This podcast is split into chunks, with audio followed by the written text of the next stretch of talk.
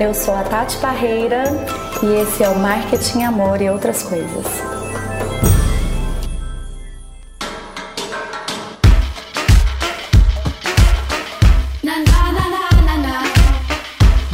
Ei, gente! Estamos aqui com mais um Marketing, Amor e Outras Coisas, o podcast para falarmos sobre a realidade vivida no trabalho e sobre como podemos nos realizar com mais qualidade, propósito e saúde nesse dia a dia corporativo. Na, na, na, muito, muito obrigada a todas as pessoas que estão ouvindo, comentando, fazendo esse sucesso acontecer. Muito bom receber os comentários de vocês, as sugestões de novos temas e a gente está aqui trabalhando com muito carinho para isso, tá bom? O tema desse podcast, infelizmente, é muito comum: relações abusivas no trabalho. Então, vamos falar sobre isso, pois o diálogo é sempre um bom caminho, né, para a solução. Se você já se sentiu, se sente agredido ou agredida de algum modo no trabalho, esse conteúdo pode contribuir com você.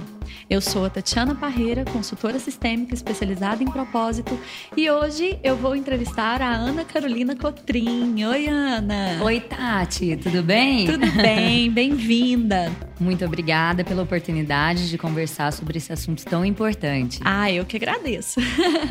a Ana é advogada, gente, agroambiental, professora universitária de graduação e pós-graduação, mestre em direito com ênfase em direito ambiental. E ela veio bater esse papo com a gente é, para nos ajudar a entender um pouco melhor desse conteúdo, não só porque ela entende disso juridicamente, né, e, e pode dar para nós uma série de orientações de como lidar com esse conteúdo, mas porque já viveu também situações é, abusivas e eu também já vivi, então a gente vai bater um papo sobre isso. Coisas que a gente já viveu e com as quais hoje a gente lida nas nossas carreiras. Existem vários tipos de relacionamentos abusivos. No trabalho, esse tema é tratado normalmente como assédio moral. Então eu vou ler aqui uma definição do que, que é considerado assim esse assédio moral e a gente vai discutir um pouquinho sobre isso.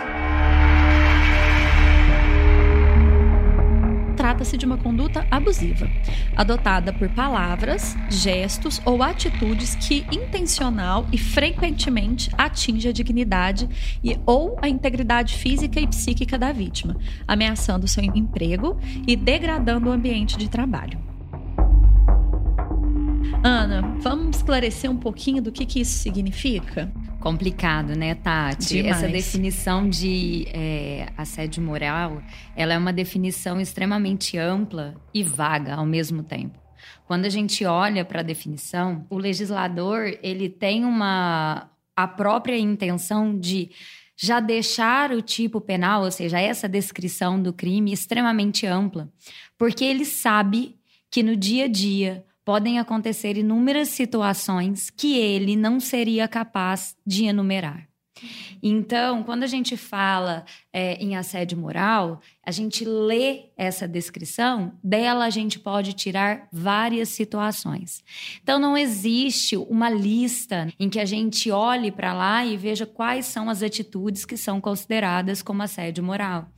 Mas dentro de todos esses elementos que vêm dentro do que a gente chama de tipo penal, ou seja, dessa descrição dessa conduta do assédio moral, a gente pode montar o que é entendido dentro do que acontece no dia a dia, se encaixa ou não como assédio moral. lembrando, a sua definição foi de assédio moral.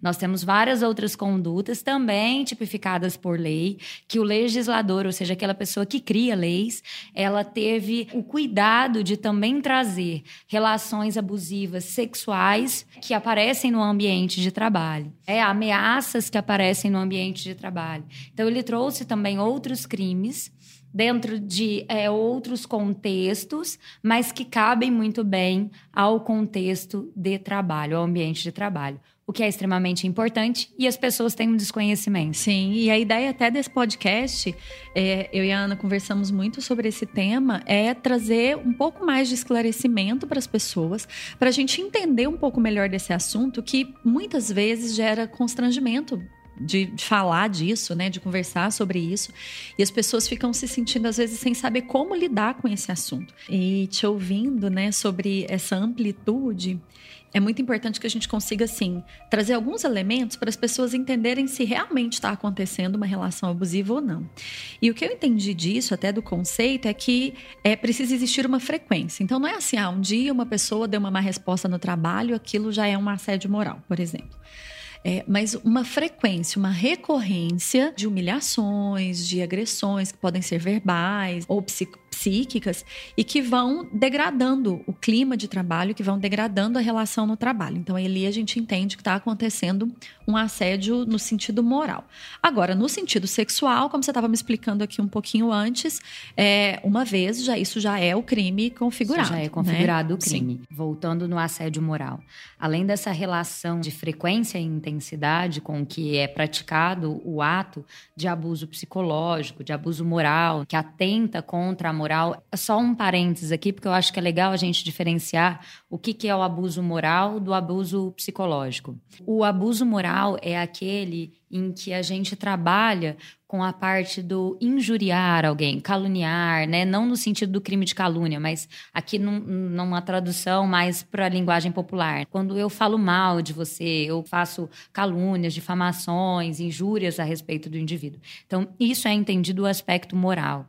O aspecto psicológico são atos de pressão psicológica sobre o indivíduo, mas que não tem a ver com uma injúria, com ser pejorativo ou falar a respeito do indivíduo indivíduo, sobre condutas éticas, morais, ou até mesmo condutas do dia a dia da vida pessoal do indivíduo. Como hoje em dia, o que nota-se mais são as questões de gênero, e aí nós temos orientação né, sexual e o fato de ser mulher. Então, esses aspectos eles acabam aí recobrando sobre uma, uma parte mais moral, sobre uma injúria sobre a pessoa, do que propriamente sobre um aspecto psicológico. E é, no aspecto psicológico a gente entra aí até com a questão do gaslight, né? sim, né? Que sim. é esse jeito de fazer que vai confundindo a pessoa e aí a vítima fica sem saber se ela tá errada, se ela não tá errada, só fica com a sensação de estar humilhada, com uma sensação de ser agredida, mas não consegue checar na realidade se aquilo aconteceu ou não.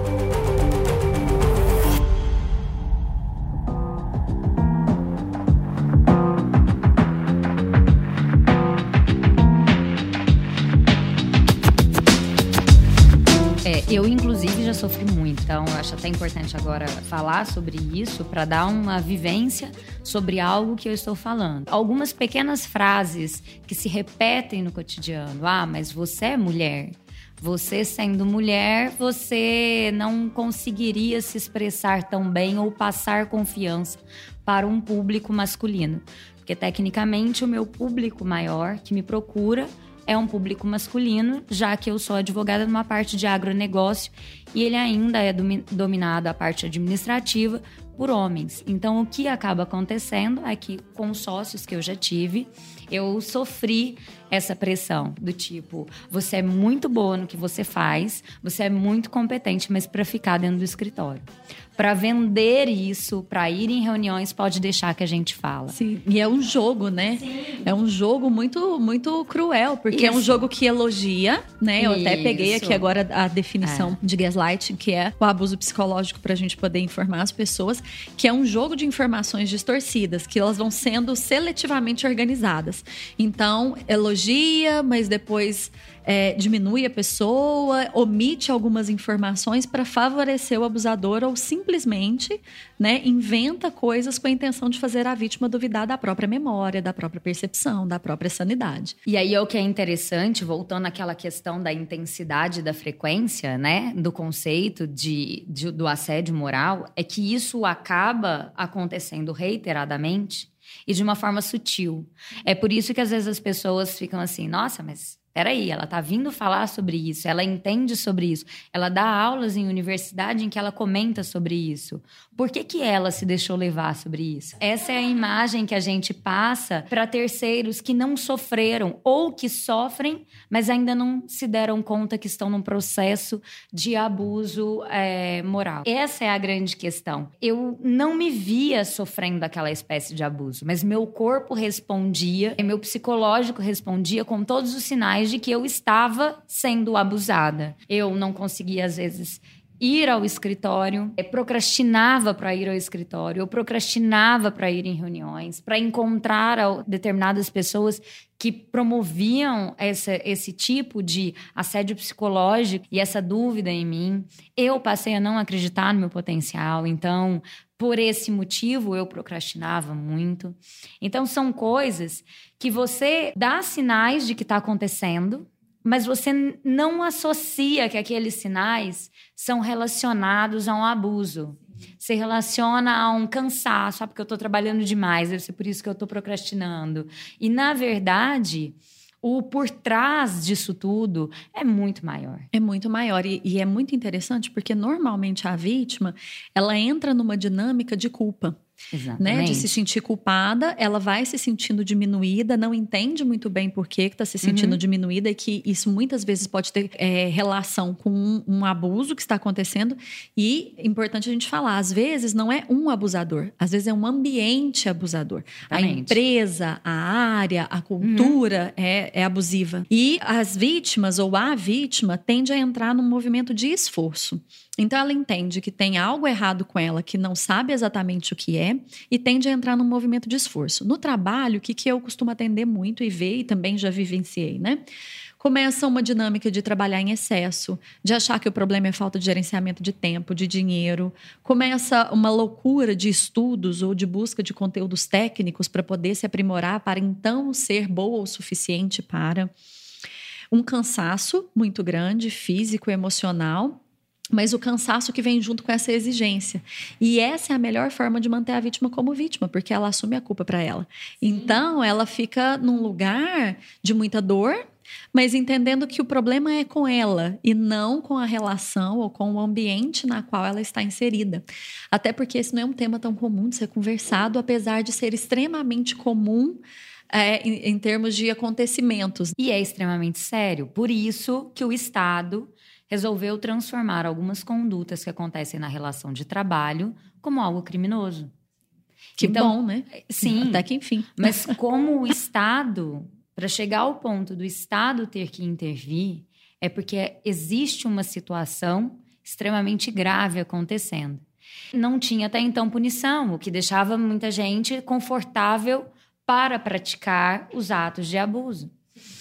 O que mais é, chama a atenção é que, ainda hoje, mesmo sendo crime, as denúncias a respeito né, dos abusos, sejam sexuais, sejam morais, elas são muito pequenas dentro da realidade e da proporção que acontecem. Uma parte, desconhecimento geral mesmo das pessoas, que aquilo é uma conduta, principalmente das mulheres, porque nós vivemos além de uma relação de abuso no trabalho, né? Nós vivemos uma relação de abuso social e uma relação de abuso, às vezes, familiar, doméstico, pela condição da mulher. Então, é como se nós já estivéssemos acostumadas àquilo. E aí fica mais difícil reconhecer Sim, que aquele processo está acontecendo. Né? O comentário que você fez foi muito legal, porque é, foi a mesma coisa que até eu pensei sobre mim. Gente, mas eu trabalho já há tantos anos, estudo né, processos terapêuticos, autoconhecimento, etc. 20 anos aí na vida estudando isso. Como que eu me vi em situações abusivas, né? Tanto no trabalho ou em outras relações. Mas tem a ver com essa dinâmica de reconhecimento reconhecimento interno de que aquela relação é abusiva. E isso, às vezes, leva um tempo né, de entendimento que, que é, aquela relação é abusiva e que ela não precisa existir. Exatamente. Né? Mas o que é interessante também comentar é que esses números são muito baixos, né? Números de denúncias, porque a vítima que tem que fazer a denúncia. Ou se a vítima não faz a denúncia, quando existe um RH dentro de uma empresa. Mas aí nós estamos falando de empresas grandes. Nós não estamos falando de relações pequenas, do dia -dia, né? né? Do dia a dia, que é boa parte do, do cenário de trabalho brasileira. Sim, mais de 90% das empresas, 90, se não me engano, 98, 99% das empresas brasileiras são empresas de pequeno porte ou microempresas. Sim. E aí elas não têm um RH especializado. Aí quando você tem um RH especializado, qualquer pessoa percebendo a relação abusiva contra um determinado funcionário pode fazer denúncia, porque elas são denúncias anônimas. Mas caso contrário, isso não aconteça, nós ficamos à mercê da própria vítima. E a vítima sequer percebe que ela está sendo abusada. Muitas vezes ela sai do trabalho pelo descontentamento em relação ao trabalho dá a sensação de que, na verdade, trabalhar é ruim. Exatamente. Né? Que o trabalho é que é ruim. E não porque ela estava sofrendo uma relação de abuso que gerava é, essa necessidade de se livrar daquele ambiente ruim, daquele ambiente de mal-estar para ela, né?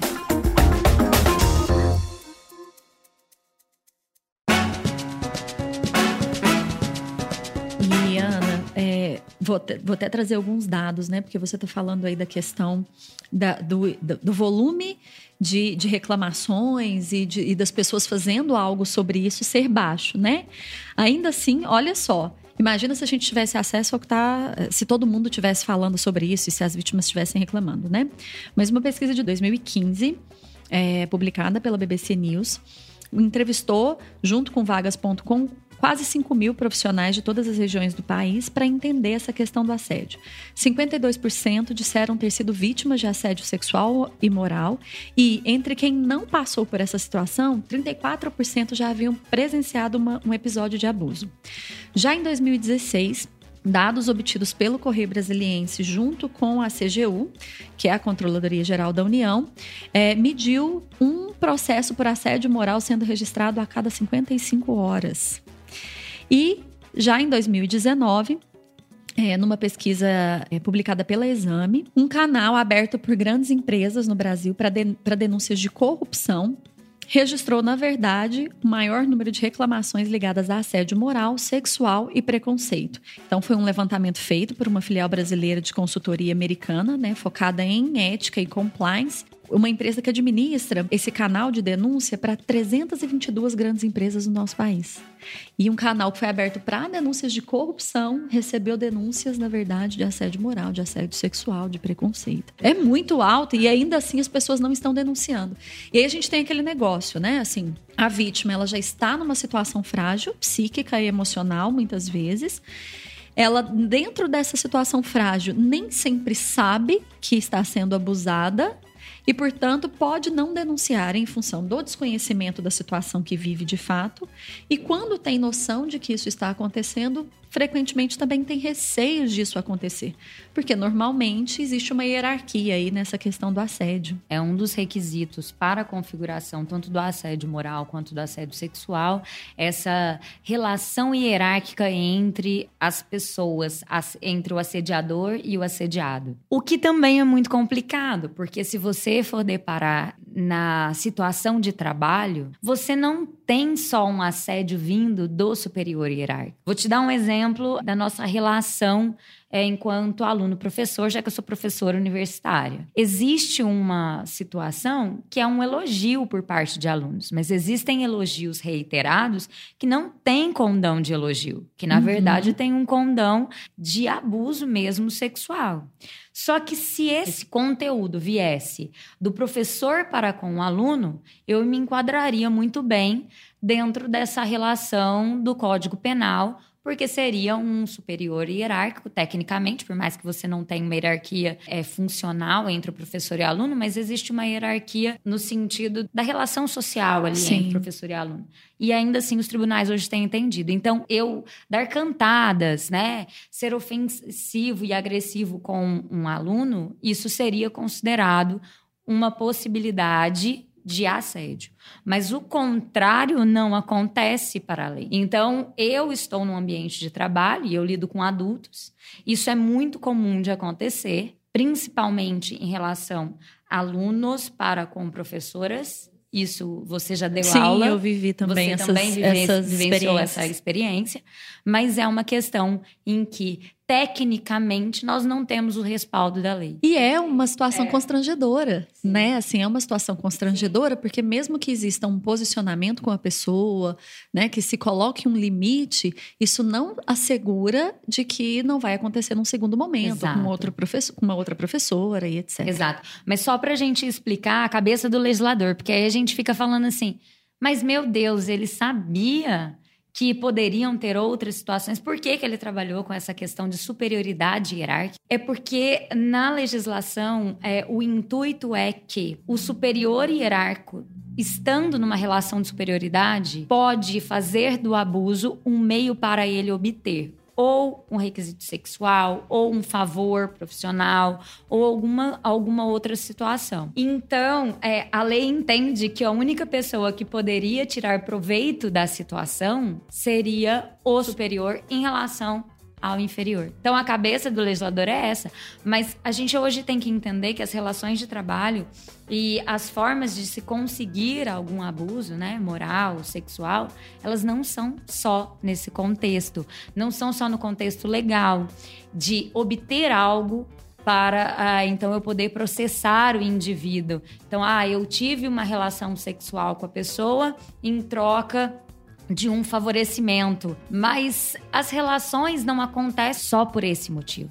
É claro que a gente está respaldado por outros tipos penais, vamos deixar claro. Existem aí crimes de estupro, violação sexual mediante fraude, no quesito sexual. Existem também crimes de calúnia, injúria, difamação, que podem ser atribuídos, ameaça, podem ser atribuídos fora desse cenário. Mas já que a gente tem uma legislação que foi criada com o intuito de é, combater, com um intuito político mesmo, né, de combater as relações abusivas, ela poderia ter sido um pouco mais ampla, né?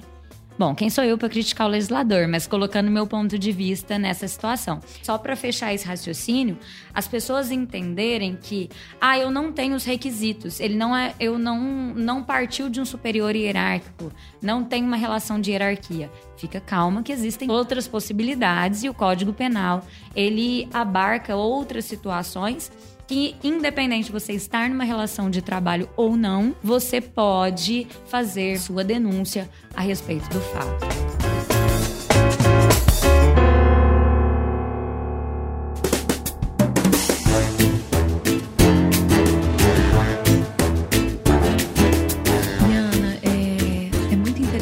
Porque existe um desconhecimento geral a respeito do tema, porque é, inclusive essa discussão é uma discussão uhum. nova. Sim. Né? Eu trouxe alguns dados aqui de coisas boas que já estão acontecendo para a gente falar.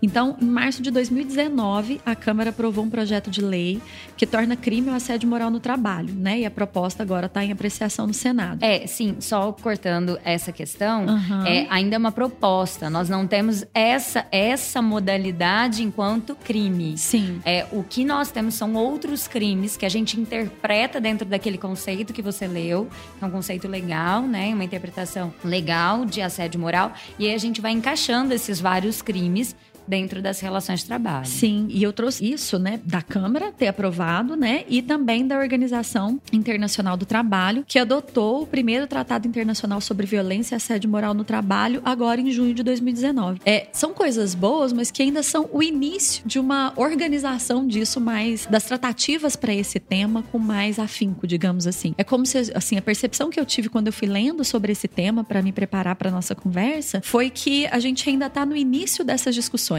Assim, há algumas décadas isso era algo no, é, considerado normal, né? Um superior tratar mal um, um, subordinado, ou as pessoas se tratarem mal dentro do ambiente de trabalho, ou se isso fazer parte do ambiente corporativo. E agora essa discussão começou a aquecer e a gente começou a entender que, opa, peraí, tem alguma coisa errada acontecendo. Ir trabalhar ou estar dentro, dentro de uma comunidade de trabalho, que é onde a gente passa a maior parte do nosso tempo, inclusive, não pode ser algo que me maltrata. Tem alguma coisa errada acontecendo aí. E, a gente vê iniciativas já acontecendo no sentido de discutir a questão e de proteger as pessoas nesse sentido. Mas parece que está no começo. O processo disso virá, de fato, uma melhora das relações nos, nos ambientes corporativos. Assim, como é que você vê isso? Vamos focar aqui na questão dos tratados internacionais, já que eu comentei a respeito do crime, né, que ainda não existe esse tipo específico para a responsabilização penal, existem outros que a gente encaixa, Mas vamos focar agora na questão dos tratados internacionais. Quando a gente olha os tratados internacionais, eles são muito importantes, porque a gente percebe que vem uma reação global. Então, o mundo inteiro, globalizado, começa a se preocupar com um assunto. Então, isso não é um problema só do Brasil, isso é um problema geral. Estamos discutindo isso no mundo. Estamos né? discutindo isso no mundo. Só trazendo um, um dado, em 2012, nós já trazíamos como uma questão de ambiente sustentável, né? Não só do ponto de vista ambiental, mas do ponto de vista de qualidade de vida, essa respeito nas condições de trabalho. Então, quando a gente trouxe quais eram os objetivos do milênio, ou seja, desse desse resto aqui que estamos vivendo, né, de 2012 até 2030, que é o prazo que eles contam, nós tínhamos que combater em cada um dos países que são membros das organizações das Nações Unidas, a ONU, as diferenças no ambiente de trabalho e não só as diferenças, mas os desrespeitos dentro das relações de trabalho. Então, isso forçou com que os países também tomassem um posicionamento no sentido de regulamentar é, uma conduta mais específica sobre esse fato. Porque às vezes a gente olha uma conferência de meio ambiente, a gente fala assim, mas o que, que tem a ver relação de trabalho, violência contra a mulher numa conferência de meio ambiente? Tem tudo a ver, porque o meio ambiente é onde a gente vive. E por isso a gente trabalha o chamado desenvolvimento sustentável, que é para ter qualidade de vida. Então, basicamente, essas reuniões, que foi da onde surgiu esse pontapé mais recente sobre essa movimentação global, sobre essa qualidade no ambiente de trabalho, é porque não se consegue ter qualidade de vida se o ambiente de trabalho, se o meio de trabalho, ele não está apto a fornecer uma saúde mental, uma saúde física favorável para o trabalhador.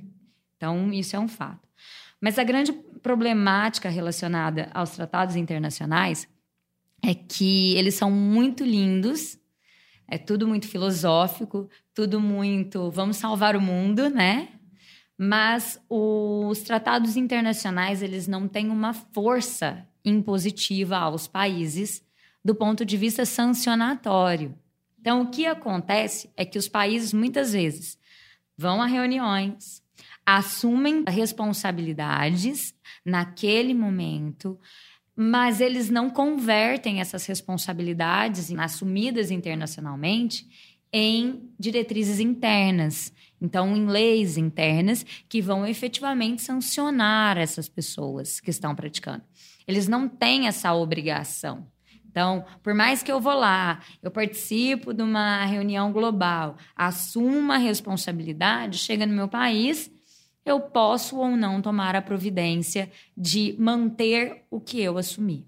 A gente até chama isso de soft law. Então, são leis de conteúdo frágil, os tratados internacionais. Isso gera uma insegurança muito grande do ponto de vista que por mais que a gente fale, o Brasil assumiu um tratado internacional, o Brasil ratificou um tratado internacional, eu particularmente só crio uma esperança a partir do momento que ele assinou aquilo e que ele transforma isso em regramentos internos para efetivamente cumprir o que ele assinou. Ou seja, a gente ainda tem um longo caminho pela frente. Muito longo. Né?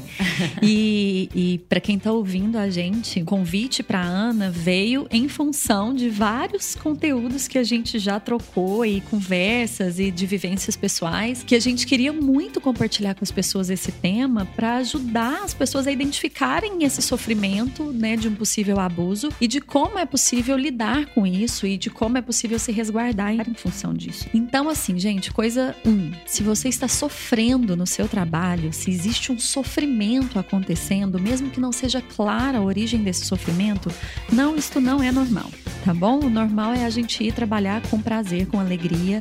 E sim, dá trabalho, a gente se cansa fazendo as coisas, mas não é normal um, um, um movimento no trabalho de sofrimento. Então, isso é um aspecto que fiquem atentos a isso. Ana,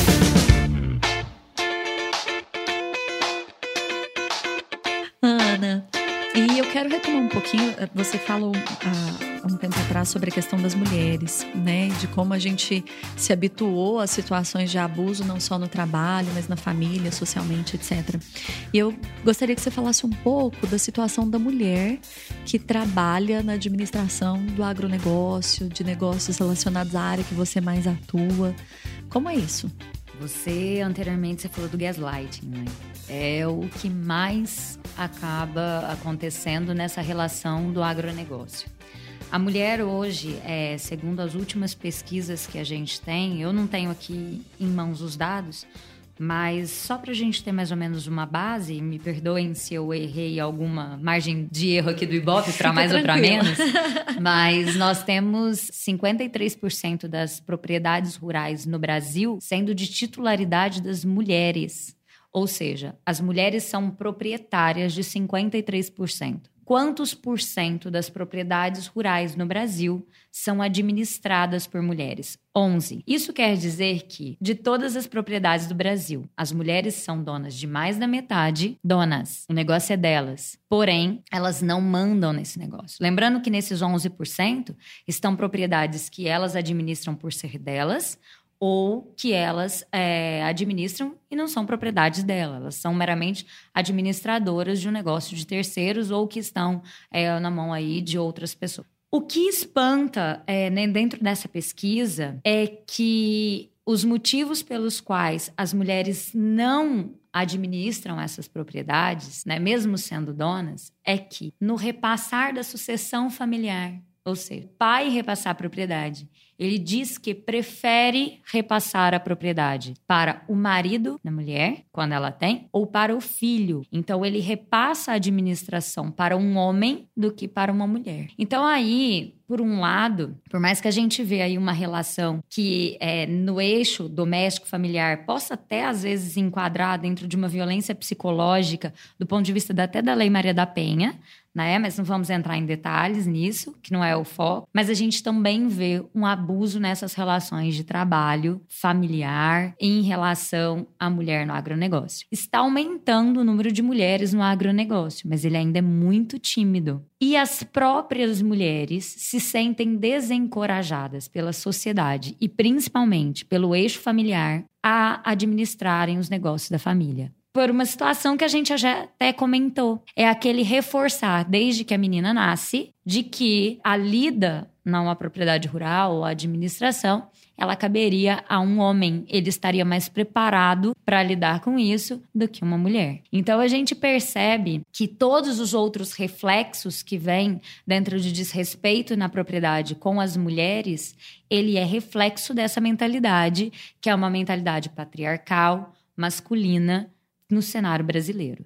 Então, aí, vários relatos de mulheres que já ouviram de funcionários de que eles se recusariam a ser comandados por uma mulher dentro de uma propriedade rural, porque ela não entenderia. E a gente não vê isso só em propriedades rurais, não. né? E a gente vê isso também em empresas e fora do campo Sim. também.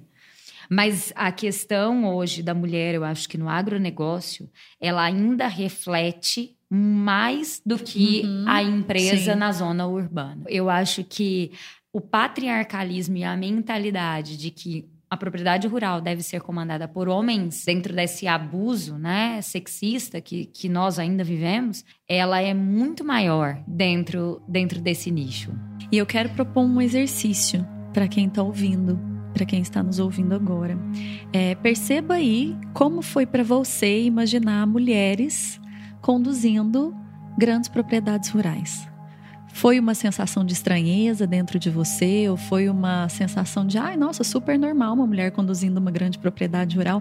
Como foi a sensação dentro de você quando você ouviu a Ana aqui comentando sobre esse assunto? E eu gosto de fazer esse exercício porque às vezes a gente pensa assim: ah, as pessoas são preconceituosas, ah, as pessoas precisam melhorar, ah, as pessoas. E a gente não percebe que muitas vezes essa estrutura de pensamento que gera relacionamentos abusivos, ela está instalada instalada em nós. Também, inclusive nós mulheres. Então é muito legal a gente ir fazendo esse exercício. Como é que é? Quando eu escuto é, sobre a possibilidade de mulheres conduzindo propriedades rurais, sejam elas de que tamanho for. Como é que é quando eu ouço sobre mulheres conduzindo grandes corporações? Como é que é quando eu ouço sobre esse tema? Qual é a reação que acontece dentro de mim? Isso é um bom parâmetro para a gente começar a entender como esses temas estão instalados dentro de nós e como eles nos levam para relacionamentos abusivos na nossa vida, né, no nosso círculo social, sem que a gente nem perceba muitas vezes. E uma grande questão, Tati, é através desse, desse exercício que você propõe, eu acho que mais do que a própria legislação, mais do que tratados internacionais, mais do que qualquer pesquisa tenha, tenda a demonstrar nesse sentido, o primeiro passo para que a gente consiga uma mudança, que é a nossa conscientização e agir no sentido de bloquear o agressor. Porque muitas vezes o que eu percebi na prática e percebo não só comigo, mas com pessoas que chegam né, até o escritório ou casos que eu fico sabendo, é que às vezes o agressor não sabe ou não percebe muitas vezes que a conduta dele é uma Sim. conduta agressiva. É um desconhecimento das duas partes, né? Ah, o abusador exatamente. nem sabe que está agindo desse modo. É, ele acredita que ele tem autoridade suficiente para agir daquele modo e que ele não está sendo um abusador. Ele não está gerando mal para E que não pode ser punido por isso, né? Exatamente. Como se ele, se ele sempre, se estivesse correto aquela maneira de agir, é daquele jeito que a coisa funciona e que tá tudo bem, né? Que não vai ser punido por isso. Então, ao passo que a vítima, né? Quando ela se posiciona e ela para e ela fala: não, isso não pode acontecer comigo. E ela fala isso pro agressor muitas vezes, ela acaba impondo um comportamento até para o próprio agressor repensar nas suas atitudes, para as outras pessoas do meio e se enxergarem vivenciando ou não aquela situação e também replicarem o posicionamento no sentido de impor um limite ao outro não praticar um abuso contra você. Porque a gente não adianta ter legislação. Primeiro que o nosso sistema carcerário, ele é um sistema carcerário que está aí superlotado. Uhum. Segundo que as penalizações, por mais que elas existam, elas não são é, tão rígidas a ponto de gerar uma coerção no indivíduo em que ele realmente iniba o comportamento só pelo medo da lei. A gente não consegue amedrontar, mesmo porque hoje em dia as pessoas pensam no sistema penal como sistema falido. Uhum. A gente tem uma falsa ideia de que adianta eu ter uma pena lá que está prevista de dois anos, sendo que o indivíduo vai fazer uma prestação de serviço à comunidade. Então a gente tem essa falsa ideia de que o direito penal não resolve as coisas. E realmente o direito penal ele é considerado como última das razões. Então é muito bonito quando a gente olha né, um projeto de lei para realmente criminalizar não não só as outras condutas, mas também o assédio moral. Quando a gente olha um tratado internacional, mas a gente tem que entender que o direito penal ele deve ser o último a ser evocado. A, o nossa postura, o nosso posicionamento é o primeiro passo para a gente mudar. Exatamente, Ana. E aí entra o famoso não, que na nossa cultura não é tão bem visto, né? Ah, a pessoa fala não, a pessoa coloca limite. Existe uma coisa cultural, especialmente nos ambientes corporativos, de ser agradável, estar sempre disponível e as pessoas terem essa dificuldade de estabelecer um limite com clareza. Então é muito comum que esse limite venha quando já ultrapassou todas as possibilidades a pessoa já chegou no nível que ela tem que estabelecer um limite para questão de sobrevivência ali, né? Mas aí eu te faço uma pergunta, algo que eu fico pensando. Muitas vezes a pessoa é, suporta essa situação por medo do desemprego. Não seria isso também? Sim, sim. Que aí quando ela chega num limite, sim. ela fala assim: dane-se, eu não tenho sim. mais nada, né? De ter o meu Só que qual emprego. que é o efeito disso, né? Uhum. Vamos, vamos, eu acho que parte é desconhecimento, mas quando a pessoa se dá conta do que está acontecendo, muitas vezes é difícil estabelecer o limite. É, por medo do desemprego, mas eu vou dar um passo antes, que é assim. Por que é que eu estou nessa situação? Porque quando um abuso já aconteceu de uma maneira é, recorrente, às vezes no ambiente de trabalho, muitas vezes aquela pessoa já tem dificuldade de se posicionar na vida, em vários outros aspectos. Sim. Então, não é uma coisa que aconteceu do nada. é algo que foi construído de um certo modo, né? E que é importante a gente pensar assim: o que é que eu estou fazendo que está sustentando essa relação de abuso? Qual é a minha parte nisso? Então, que é o que você está falando. Olha, se eu estou vítima de uma situação de abuso, então eu preciso colocar o limite. Colocar o limite é uma parte do processo. A parte talvez mais desafiadora é sustentar o limite. Porque a sustentação do limite, ela passa por uma construção de, de força interna, de saber que aquele limite está estabelecido e que ele não vai ser ultrapassado. Isso do ponto de vista de quem está vítima de uma situação de abuso. Mas colocar o limite, vamos supor que é uma situação no trabalho com um líder abusivo. Colocar o limite não significa que esse líder vai mudar o comportamento. E aí sim, talvez eu precise buscar uma outra empresa para trabalhar, tomar uma outra providência, etc. Mas é muito importante que quem se sente numa situação como vítima de um abuso compreenda a necessidade de desenvolver essa força interna para dar o limite. E é muito comum que quando a gente dá limite, a primeira vez que a gente faz isso, a gente entre num estado de culpa. De, ai, mas agora será que eu vou ser demitido? Ai, mas agora será que meu líder vai me excluir? Ai, mas nossa, como as pessoas na empresa vão pensar sobre isso? Porque às vezes aquela cultura abusiva está estabelecida ali. Então, quem se sente nesse lugar, fique atento a isso. Você pode estabelecer limites, você pode sustentar os limites que você estabeleceu, porque não significa que a gente estabeleceu o limite uma vez vai ser suficiente. Dependendo da relação, a gente vai ter que sustentar esse limite por um tempo, porque a pessoa vai te testar tá? Sim. Certo? Uhum. E aí você que está estabelecendo esse limite e se posicionando, vai precisar construir essa força interna. Não só para que essa relação deixe de ser abusiva, mas para que outras relações abusivas não tenham condições de se instalar na sua vida. Então eu acho que é importante ter essa, essa essa clareza de que é um processo. Porque muitas vezes a gente acha que é só falar assim: ah, vou falar um não aqui para essa pessoa que tá numa, num relacionamento abusivo comigo e aquilo vai resolver. É um processo. Como, como foi um processo para que a relação se tornasse abusiva, vai ser um processo para que essa relação fique mais adulta e mais assertiva. E a gente entender até quando é possível, porque tem casos em que realmente o líder, ou seja lá quem for que estiver abusando, não vai entender, não vai querer se desenvolver, não vai querer estar numa relação mais saudável. E quem é vítima, né, e que está se posicionando, vai ter que entender que tanto que está disposta a aturar isso ou não. É, e é claro que além de, de fazer esse limite, né, dessa imposição de limite, a pessoa também pode procurar os outros meios cabíveis, né? Sim. Além da parte interna, a gente Sim. tem o, o, exterior, o que, que ele pode fazer, né? Essa denúncia ao RH num primeiro momento. Inclusive, pode ser feita através de denúncia anônima, né? No RH, não precisa ser especificamente a pessoa. Há também a possibilidade de denúncia no Ministério do Trabalho, em casos em que configura-se uma relação trabalhista. É claro que a gente sabe que tem muitas relações aí de trabalho que estão na informalidade, que também podem acontecer abusos. Então aí a pessoa não acaba denunciando porque ela está no meio informal. Então ela fica com essa porta aí fechada nesse caso. Mas também tem todos os meios legais, tanto do campo de vista do direito civil, a gente não falou nisso, mas nas consequências até de indenização posterior, a depender de qual foi a extensão né, desse dano gerado, a gente pode falar até em dano moral e indenização por dano moral a essa pessoa e todos os caminhos penais aí, que nós temos vários crimes que podem recair tanto numa relação de trabalho ou até fora, né? Ah, não consegui configurar os elementos do que está sendo é, descrito para por exemplo, um assédio sexual no campo do trabalho. Mas você tem todos os outros aspectos dentro da legislação penal e outros crimes que também pode te conduzir. Então, aí é importante procurar uma delegacia né, mais próxima para que você faça essa denúncia, registre um boletim de ocorrência do que vem acontecendo. Lembrando as mulheres que se na sua cidade tiver uma delegacia especializada de atendimento à mulher, por mais que não seja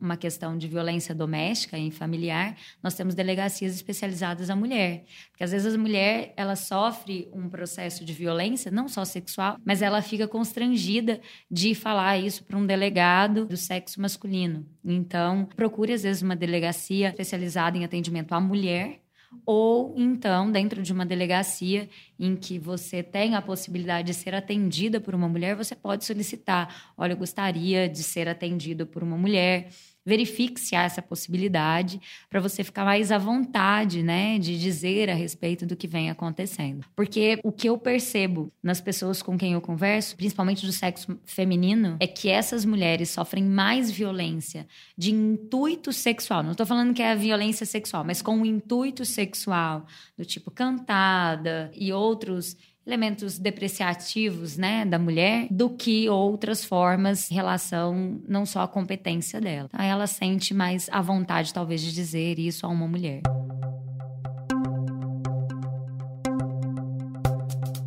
Eu estou aqui pensando, né? Vamos falar um pouco disso, né? De recursos para as pessoas poderem sair de um relacionamento abusivo. Lembrem-se que é um processo, tá? Então, assim, tô em sofrimento lá no meu trabalho.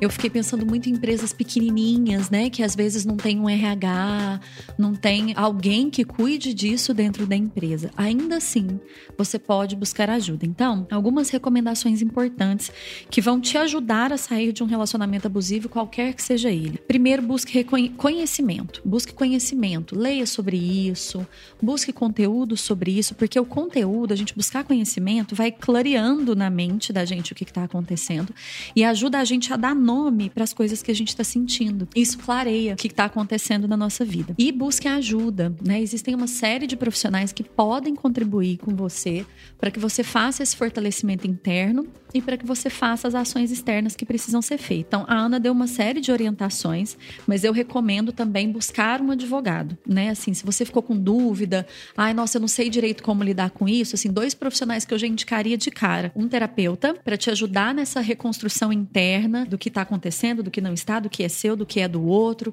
te ajudar nessa reconstrução interna de quem é você e de como você pode estabelecer limites para suas relações, e um advogado para que você possa receber as orientações orientações de como proceder e do que fazer. A Ana é minha advogada, então, assim, é, com ela eu aprendo muito sobre, sobre várias posturas e sobre várias formas de fazer, né, no meu dia a dia de trabalho e nas minhas conduções aqui, que são orientações que se eu não tivesse uma profissional me orientando, dificilmente eu entenderia, né, o que está acontecendo na prática. Então é muito legal a gente ter a assessoria desses profissionais. Então mesmo se você trabalha numa, numa empresa pequena, que não tem um RH onde você possa fazer uma denúncia, ainda assim você pode buscar profissionais que possam te orientar. Então busque ajuda, comece a agir em direção ao que você quer construir na sua vida, porque vai ser um processo, mas é um processo que vale muito a pena só dando mais um toque às pessoas, porque às vezes elas falam, ah, mas eu vou procurar um advogado, custa caro, né? Às vezes a pessoa não tem a verba para isso e ela acha mais um empecilho, mais um bloqueio para ela resolver essa situação. Esse não é o problema que você deve enfrentar, porque existem as defensorias públicas, existem as assistências judiciárias das universidades, existem nas cidades que não tem defensoria e não tem faculdade que ofereça uma assistência jurídica gratuita, também existem os advogados advogados que são nomeados pela OAB para prestar esse atendimento à população carente. Então, não vamos usar essa questão também como um empecilho para você denunciar ou buscar seus direitos diante de uma situação de abuso nas relações de trabalho.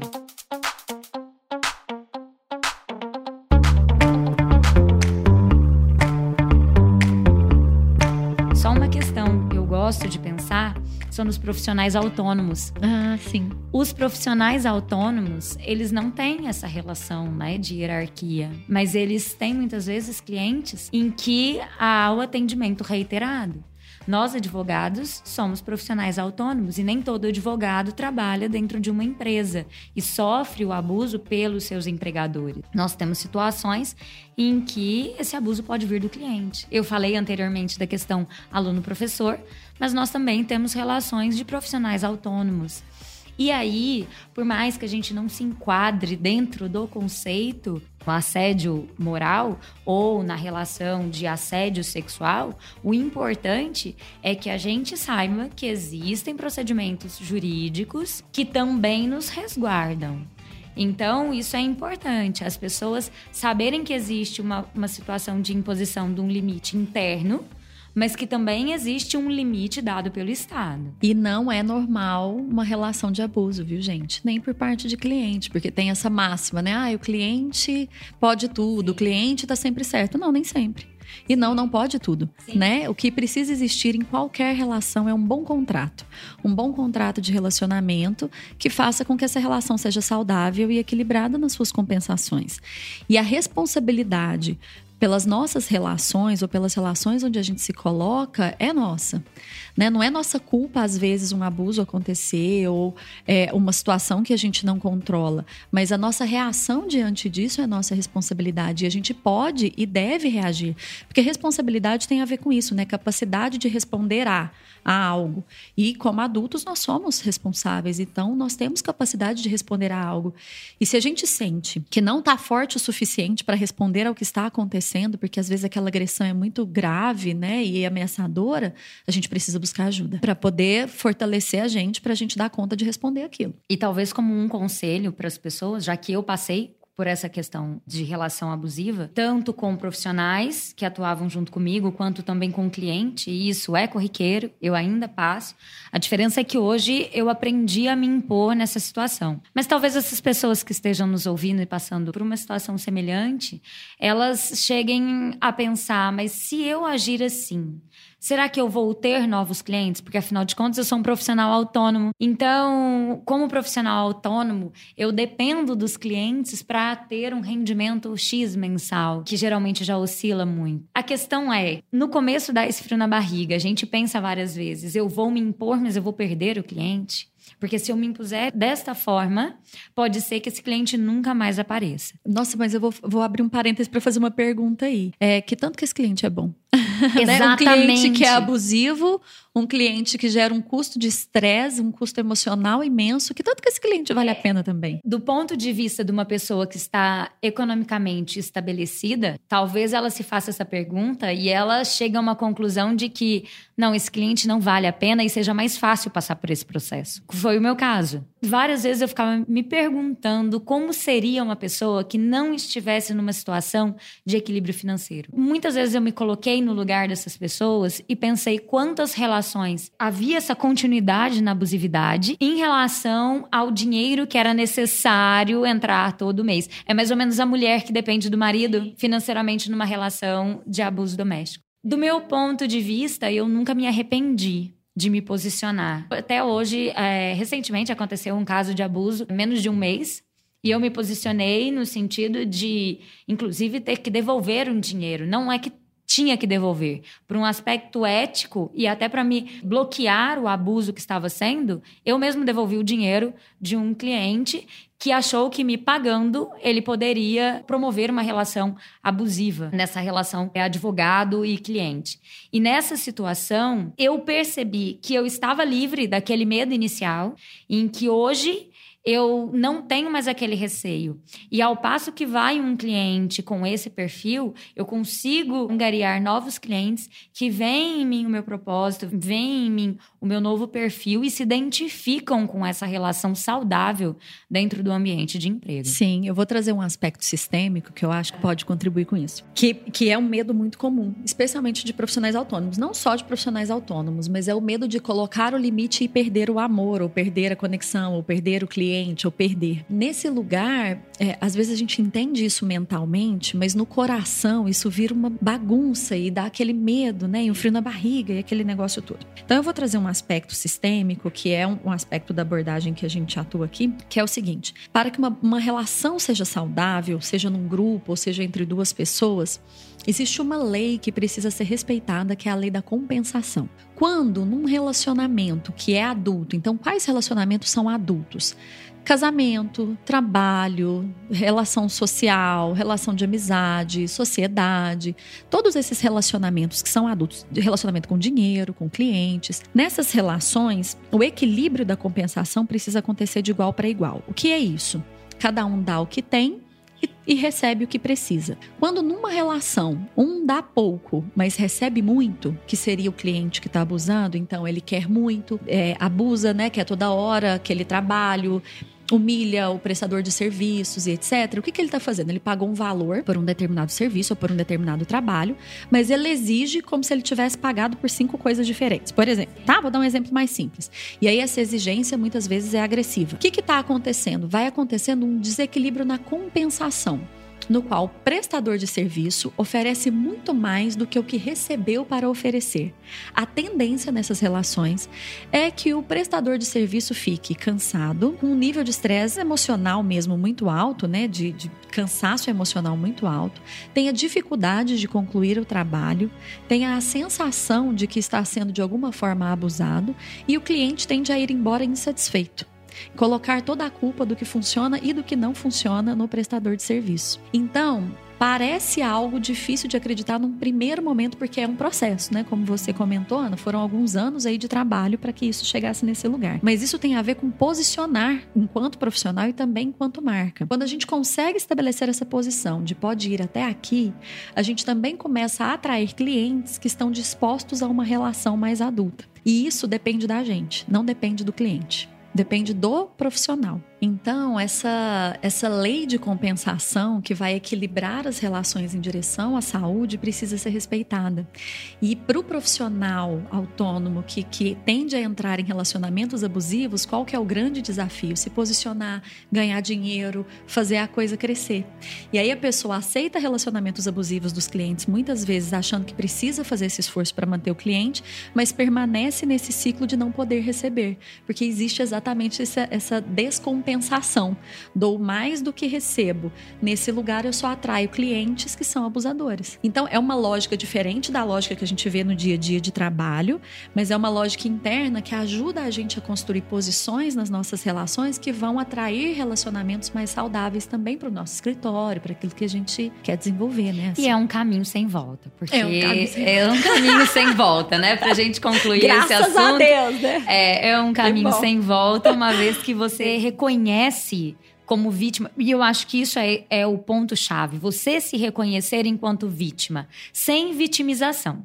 Não é se colocar naquele ponto de, ai meu Deus, sou uma coitada, coitada de mim, sou abusada na relação do trabalho. Não, é você se reconhecer enquanto vítima, reconhecer o problema e ver aonde é o, o ponto em que você abre a porta para que haja um espaço para que pessoas abusadoras te afetem com aquilo. Não que o abusador é uma responsabilidade da vítima, não, né? Não é. Que fique aqui claro. Mas a gente, como um imã, já que a gente deixa um caminho aberto, a gente acaba atraindo esse abusador.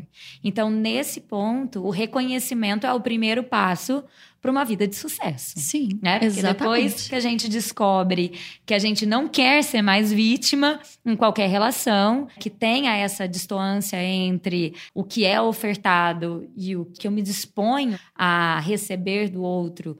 Então, isso tudo acaba sendo realmente um caminho sem volta. Você não aceita mais menos do que você merece. Que bom, né? E essa é a ideia, assim. Eu acho que a gente fecha muito bem falando disso, que é pessoa que está nos ouvindo e se sentindo abusada no trabalho de alguma maneira, se sentindo assediada moralmente, humilhada, sofrendo algum tipo de abuso. Você não precisa viver assim, você não precisa passar por isso. Não, não é assim que o mercado funciona, não é assim que as relações funcionam ou precisam funcionar. Se ainda funcionam, a responsabilidade de fazer com que isso comece a ficar mais saudável é nossa é de quem já está tendo consciência sobre isso. Então, se você já se sente forte o suficiente, estabeleça os limites necessários na sua vida. Se não, busque ajuda. Busque ajuda de bons terapeutas, busque ajuda de bons advogados, converse com as pessoas, se estruture para criar limites favoráveis para o seu crescimento na sua vida, tá bom? A gente vai estar tá aqui se você quiser conversar com a gente sobre esse tema. Então, eu quero agradecer muito, Ana, a sua presença, a disponibilidade de vir falar com a gente sobre sobre esse assunto, que é um assunto delicado, mas é um assunto que precisa ser discutido. Então, muito, muito, muito obrigada. Viu? Eu que agradeço o convite, eu agradeço essa oportunidade de falar sobre esse assunto, que é delicado, mas a gente precisa começar a tratar as questões delicadas de uma forma natural. Quando a gente encara isso de uma forma natural, as coisas vão modificando. Não é nada fácil. Não é porque a gente precisa tratar isso como um assunto natural que vai ser fácil lidar com esse processo. Mas é encarar que isso é algo que acontece no nosso cotidiano e que nós temos a obrigação de divulgar e impedir com que isso aconteça. Talvez a gente não consiga impedir ainda nessa era, mas os próximos, né, habituados a esse comportamento nosso de conversa sobre o fato, já consigam se posicionar no sentido de realmente evitar com que haja abuso nas relações de trabalho. A gente se torna melhor e deixa o mundo melhor. Né? Exatamente. E eu quero agradecer também quem está aí nos ouvindo. Muito obrigada, assim, por estarem conectados a esse podcast que é feito com tanto carinho.